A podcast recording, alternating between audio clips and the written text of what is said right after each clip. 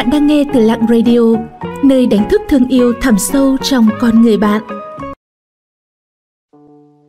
Đến tuổi 50, gặp hai người này, hãy rời xa.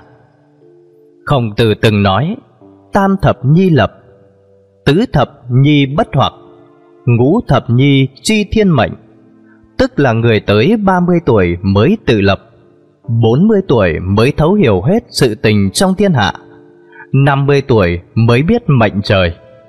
Con người đến tuổi trung niên mới có thể biết được mệnh trời, biết phân biệt thị phi. Đến tuổi này mới biết được người nào đáng để kết thâm giao, người nào cần phải rời xa. Trong nhân gian lưu truyền một câu tục ngữ như thế này: Qua tuổi 50 tránh xa hai người. Bạn có biết là chỉ hai người nào không? Loại thứ nhất, không muốn thấy người khác hơn mình. Người xưa nói, cây cao trong rừng ắt sẽ bị gió bẻ gáy, danh đổi hơn người ắt sẽ bị dèm pha. Câu này xuất phát từ vận mệnh luận của Lý Khang, một người nước ngụy trong thời Tam Quốc. Có nghĩa là nếu một cây cao hơn cả khu rừng thì ắt sẽ bị cuồng phong tàn phá. Một con chim bay vượt đàn thì ắt sẽ bị đả thương.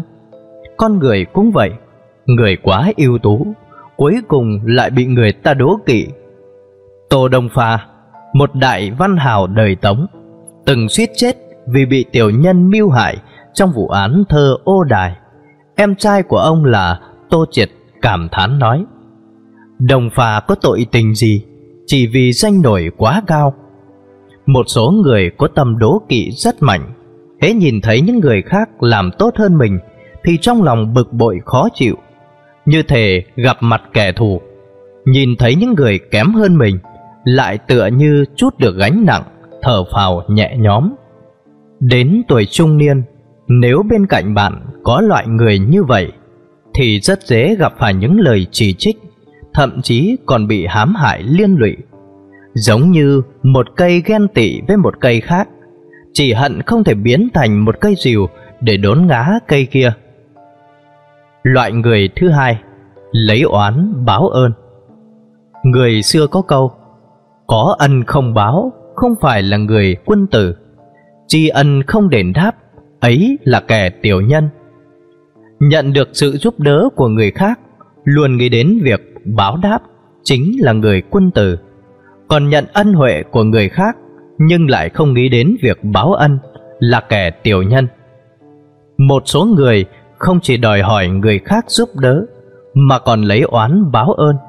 Loại người này giống như người nông dân và con rắn, như đồng quách tiên sinh và con sói. Đối với họ mà nói, giữa người với người chỉ có quan hệ lợi ích, không có tình cảm. Sau khi đạt được mục đích rồi, liền qua cầu rút ván. Người xưa nói, người biết báo ân là bậc hiền nhân vậy con người ta có thể nghèo khó, nhưng tuyệt đối không thể vong ân phụ nghĩa, càng không thể lấy oán báo ơn, vì đó là ranh giới cuối cùng của việc làm người. Thì kinh có câu, cho trái đào đáp lại quả mận, giữa người với người cần phải có qua có lại, nhận một giọt nước, trả lại một dòng suối. Còn với những người lấy oán báo ân, quen biết họ thì chính là tai họa đừng cho họ có cơ hội làm tổn thương tới mình. Rời càng xa thì càng tốt. Phong Tử Khải nói, kết giao với bạn có đạo, đoạn tuyệt với bạn bất nghĩa. Ở với những loại người khác nhau thì cuộc sống cũng sẽ khác nhau. Cuộc đời này bất kể là 50 hay 60 tuổi, chúng ta có lẽ sớm đã hiểu được rằng ai mới là người tri kỷ, ai chỉ là khách qua đường. Bởi vậy, đừng ngần ngại kết giao với những người quân tử, có đạo đức nhân nghĩa, mà tránh xa những người đem đến cho chúng ta tai họa. Xin cảm ơn các bạn đã theo dõi và lắng nghe. Các bạn thấy nội dung của chủ đề hôm nay như thế nào ạ? Hãy comment bên dưới để chúng mình rút kinh nghiệm cho tập sau tốt hơn nha. Những lời khuyên và đóng góp của các bạn sẽ giúp Lặng Radio không ngừng hoàn thiện và phát triển. Để tiếp tục cùng Lặng Radio lan tỏa ý nghĩa cuộc sống, những điều tốt đẹp các bạn hãy chia sẻ tới bạn bè và người thân của mình cùng theo dõi nhé. bạn cũng đừng quên đăng ký kênh và ấn vào hình quả chuông bên cạnh để nhận những thông báo cho bài viết tiếp theo. Xin chào và hẹn gặp lại!